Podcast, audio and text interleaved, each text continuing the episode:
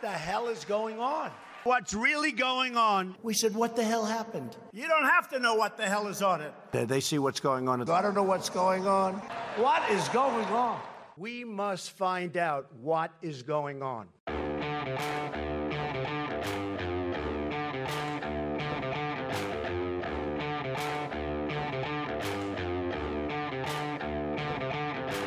Hi, I'm Danielle Pletka. I'm Marc Thiessen. Welcome to our podcast, the first of 2021. And Marc, what the bloody hell is going on? We've asked that question every podcast for over a year now, and it's never been more appropriate than today. As we record this on Wednesday afternoon, the president just held a rally where he spewed a bunch of lies about the election and told people to go and protest to the Capitol. People listened to him and they went to the Capitol and they pushed down the, the gates. They overcame the barriers. They stormed into the Capitol by the thousands and they have overrun the Capitol Police. They've broken into the House chamber. There were guns drawn and shots fired inside the Capitol uh, and they've taken over the House chamber. The vice president of the United States and the speaker, who are first and second in line to the presidency, have been evacuated to what we used to euphemistically call, uh, with when Dick Cheney was vice president, a secret location, undisclosed location. And there's tear gas and shots fired, and thousands and thousands of people storming the United States Capitol. We look like a banana republic. It is the most appalling thing I have seen Eh, since I first came to Washington as a college intern in 1989. I am just disgusted by this behavior. I'm disgusted by the president, but his incitement of this and his failure to condemn it. And it is just a, you know, we have an explicit rating, so I'll just use the word it's a shit show.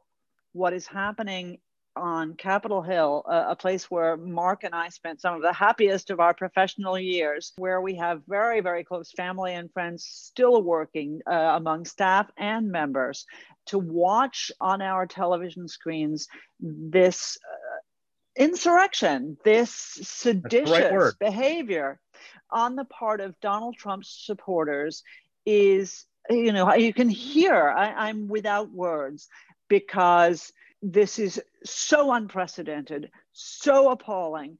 And I'll say this, and I want to hear what you think about this, Marc. One of the things that I have seen in watching reactions from people on Twitter is, well, you know, if you hadn't been okay with the violence last year in the Black Lives Matter and the Antifa movement, then maybe we wouldn't have come to this.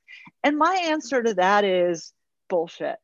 Violence is wrong but just because one side is willing to excuse the violence of people who are, are willing to commit crimes because of their belief doesn't make it okay for the other side.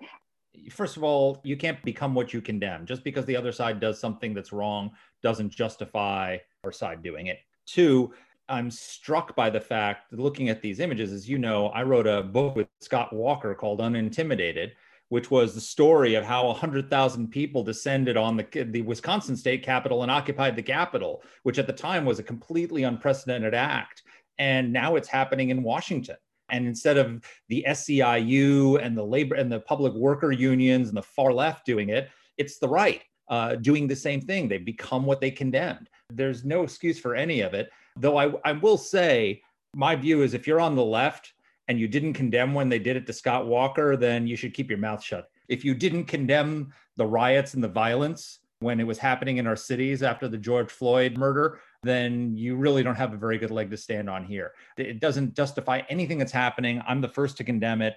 But you know, the people I'm proudest of today are the people who condemned it back then and are standing up and condemning it now when it's their own side, right? And I'm proud of the people like Mike Pence today, who came out and under enormous pressure from the president, basically chose the Constitution over Trump and did the right thing. I'm proud of Mitch McConnell for saying that we're not going to overturn an election because the president doesn't like the results.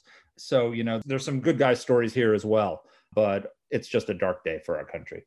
It is a dark day for our country, and it is a dark day for the GOP as well, because yep. the reality is that Donald Trump has dragged decent conservatives into a place where we feel ashamed of our party affiliation. And you can turn around, I can turn around and say, we condemn this, we have nothing to do with this. But at the end of the day, he is the one who carried the party's banner. And if people were happy with him, eh, had he won and when he won, then you got to accept the fact that he is also responsible for so much of this. You know, we have to ask ourselves who are we that such people believe this is permissible behavior in our country? Here's the thing number one, in the darkness of what I'm seeing, I'm so proud of the fact that there are people in the party who are standing up to this. I'm proud of Raffensperger and the Georgia election officials who and the governor of Georgia who have not gone along with the Trump lies. I'm proud of the Trump appointed judges, right? Who had these these ridiculous cases put in front of them and have basically ruled, I think it's like 59 to 1, have ruled against the president on almost every case to turn this stuff down. Our system works, you know. We have the constitutional safeguards are there when push comes to shove and people are forced to choose between the Constitution and someone who's trying to subvert democracy. Many of them have chosen the right way, though many have not as well. So the system works, but also the system is failing in an important way. So the president of the United States gave a speech this morning. He spoke for an hour and told a bunch of lies about the state of the election and things that were disproven about voter fraud and how many votes were stolen and all the rest of it. And so the Trump supporters listen to this and they believe him. You know, they believe that their their democracy is being stolen from them. They believe that the Democrats stole the election. And the problem we have is that what is the normal check on that when the when the president of the United States lies? It's our media, right? The media has been completely discredited because they spent two years telling us that Trump colluded with Russia to steal the election in 2016. And they pushed these and other lies about Trump. And so they were so deranged by his presidency that they became partisans themselves. And so now what's happened is you have a president who's lying, and you have a media that no one trusts to fact check the lies and to correct the lies. And so the truth lies in tatters, and there's nobody to pick it up. There's fault here on the other side as well. There's fault here in the media. There's fault here in the people who started out this presidency by saying, not my president. You know what? When Joe Biden is inaugurated, the first thing I'm going to say is, Joe Biden is my president. I don't didn't vote for him. I don't. I think I'm going to disagree with a lot he said, but he's my president.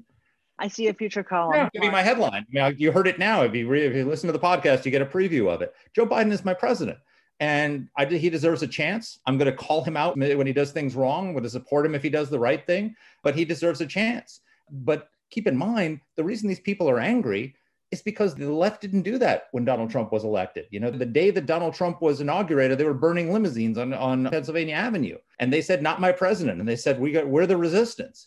It's a cycle that didn't start with this morning's speech uh, or the last month's behavior by the president. Look, I can't disagree with anything you say because I mean, I've seen it all as well and and you know any impartial observer has seen or anyone who doesn't believe that the that the press has completely lost its mind need only go on twitter today and watch the commentary of some of the bureau chiefs up on capitol hill and what they're saying. I saw a reporter tweeting out this is your fault ted cruz. You know that's not called reporting. I understand exactly what you're saying but i think where i draw a line under this is that the president of the united states has a special responsibility, a special duty to the nation to be above this, to be better than this. And instead, Donald Trump is part of it. And, you know, when you defended more enthusiastically than I, I think, but still defended the president in the face of, you know, the Russia collusion charges, which were truly, truly scurrilous. I understood his response to that. I understood even his willingness to pardon but what he did today, going out, inciting these people to violence, you mentioned as the worst thing that he did in your top 10 worst things, that he actually explored the notion of declaring martial law. It is beyond the pale.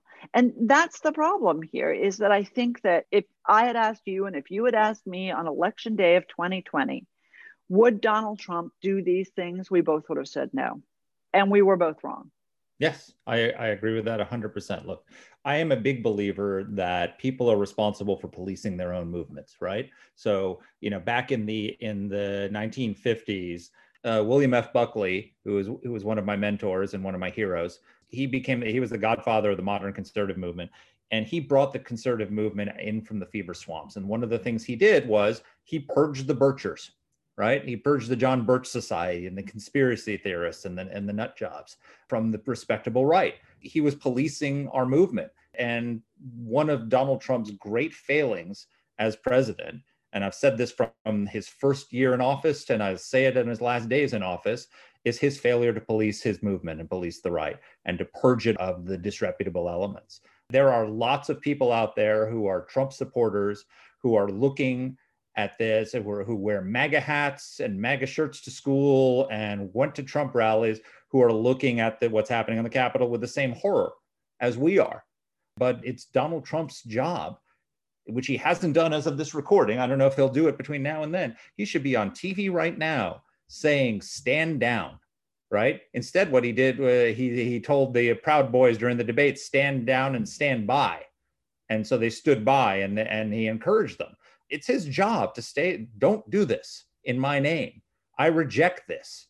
You know you've got a responsibility. We we all have a responsibility to police our movements that the left utterly failed in doing that during the uh, race riots of the summer.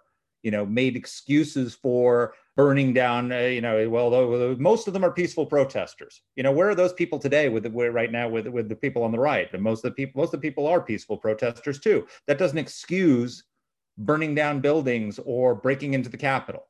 But Donald Trump has, a, as you say, a special responsibility because he's not only the leader of movement, he's the president of the United States.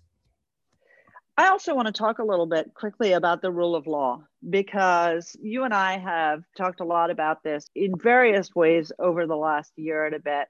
One of the things that happened today is that Mike Pence finally turned around and told Donald Trump that he was not going to quote unquote save him, an expression that the president used not simply in Washington, D.C. on this Wednesday, but on his last rally in Georgia as well. Mike Pence can turn this around for us, he kept saying. Today, finally, uh, Mike Pence, Vice President Mike Pence, delivered the bad news to Donald Trump that he should have delivered long ago that he was not going to overturn the results of the elections, that he was not going to put in place electors who supported Trump in place of duly elected and confirmed and certified electors who did not support Donald Trump. And I think that underscores what you and I have said all along, which is that actually our democracy is not in crisis as people have suggested. Our democracy actually works it is being challenged, it is being threatened, and the people outside the Capitol are doing just that. But the notion that somehow we are in a state of collapse, I think, is wrong. Well, you know, ironically, the real challenge to our democracy is one that Donald Trump is responsible for, which is the ushering in of a one party state by his insane behavior over the last month. You know, so you go back to like after election day when he refused to accept the results, and a lot of people were saying, give him time to process it. He'll come around. I wrote a column giving him, you know, I basically gave him my advice saying that, you know, here's an eight point plan for how you can win back the Senate, the presidency in four years. He actually could. I think after this would be very hard for him, but I think he was in a position where if he had behaved normally and had a strategy, he could have. And that was, you know, go out, have your lawsuits, but then accept the results when they're decided, have a proper transition, go win the Georgia Senate races uh, and as your first salvo, and then go and announce you're running in four years and take back the House in 2020 and take back the presidency in 2024. Perfectly reasonable strategy for the president who is just defeated in the polls. And instead, he went with this as the, the, you know the nutty idea explained by Sidney Powell that there was some sort of Cuban Chinese Soros Clinton Foundation conspiracy to steal the election and he never let go of it and he got more and more attached to it and the reality is, everyone expected him to sort of eventually come around, and he didn't. And what happened was that for six weeks, we have the most important Senate race in the history of our country, in the history of the Republic. It took place yesterday on Tuesday, and he didn't lift a finger to help those folks. And as a result, it looks like now, as you pointed out at the beginning, that Loeffler's lost and Raphael Warnock, anti Semite, Castro loving, Jeremiah Wright endorsing pastor, is going to be a United States senator. And we're going to have one party rule in Washington because of Donald Trump's insane behavior. That's the threat to our democracy. They're going to get rid of the filibuster. They're going to pack the courts. I mean, they're going to add states. They're going to pass radical legislation, which is going to even further divide the country. You know, we had a chance to actually maybe have a chance for some unity and cooperation and compromise for the first time. And because of Trump's behavior, that's all out the out the window.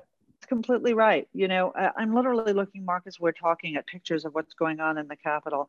Of all people, Laura Ingraham just tweeted about an hour ago and said, anyone who thinks this is going to grow the MAGA movement is delusional. It hurts the movement, the Trump legacy, and of course, the country.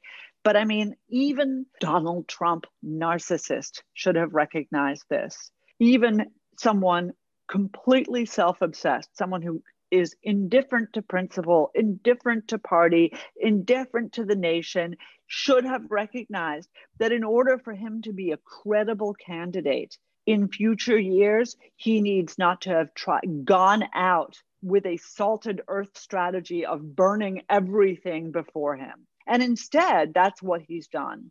He has discredited himself. And not only that, but you and I have spent an enormous amount of time, as have a lot of people of good faith, talking about those people who were left behind by the Republican Party and the Democratic Party and brought Donald Trump to power. And they are being disgraced by yep. these crowds they the people who stood with Donald Trump, who thought that he was going to be a chance. And now they're, as you rightly said, they're the MAGA hat wearing, MAGA t shirt, rally going people. They are not represented by these rioters who are bringing guns into the Capitol building of the United States of America. It makes me ill. I, I couldn't agree with you more. And I will tell you, on top of that, not only are they being disgraced by the president, so are all the people who, you know, many of them friends of ours who went into the administration to try and serve their country, right? There are good people who went in and accomplished really important things in the Trump administration. You know, I'm not going to go through the whole top 10 best list that I published because, quite frankly, I don't feel like it. I don't feel like talking about Donald Trump's accomplishments. But the end of my list, the top three things that I listed in my top three the Abraham Accords, not one, not two, not three, four Arab Israeli peace accords, first agreements in a quarter century. I mean, unprecedented accomplishment by the Trump administration, literally transforming the Middle East. The CARES Act averted a second Great Depression. Economists were saying we were heading towards a second Great Depression, and, and Trump, through the CARES Act, which his administration played a major role in shaping, brought the economy back. Operation Warp Speed, the greatest public health achievement in history. History. Record for vaccine development before that had been four years. They did it in nine months. The pandemic is going to be over because of it. And then, you know, for conservatives, putting not one, not two, but three justices on the Supreme Court, giving us a 6 3 conservative majority that's going to be that guardrail on whatever comes after Trump. These are huge, huge, huge accomplishments. Good people went into government to achieve them. And they're all have knives in their backs from Donald Trump because these people put their good names and their reputations to associate themselves with the president and he's making them for nothing else than having served their country radioactive by association with him because of his behavior. Yep, I think that pretty much sums it up. Not only that, but let's just circle back to that point that you made a little bit earlier, which is who has facilitated one of the worst things to happen to our country the domination of our nation as a one party state by the Democratic Party, Donald Trump. And I will tell you, watching this violence, here on the Capitol, watching the violence in Georgia, watching the behavior of some of Donald Trump's supporters, watching the conspiracy theorizing and the insanity of so many of the people who the president has ushered into the hallowed halls of the White House is going to make it so much easier for the Democrats to do crazy things. Where Joe Biden says, I'm a moderate, right?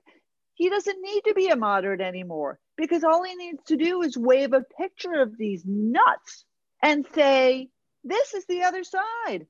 You want to call me crazy? I don't have a gun. My people aren't occupying the, the Capitol building. This is yet another disservice to our values, to our principles, and to the party. And that's why I'm betting if you want to pick the most angry man in Washington right now, I'm betting it's not Donald Trump. I'm betting it's Mitch McConnell. Listening to Kevin McCarthy, this, the House Republican leader on TV just about half an hour ago, his voice was shaking with anger. We had Donald Trump on the podcast. I've developed a little bit of a relationship with him over the past year. He called me after the election and started giving me the statistics on how the election had been stolen from him. And I told him, Mr. President, I've got to tell you, you lost the election because of that first debate. And you lost the election because you alienated a lot of people who supported your policies but didn't like you. And if you had won those people, you'd be planning your second term right now. And he said, Really? I said, Yes, sir, you did. And he said, Well, let me send you some stuff and we'll talk about it at that. And he hung up and he hasn't talked to me since. and I think there are a lot of people who tried to tell him the same thing.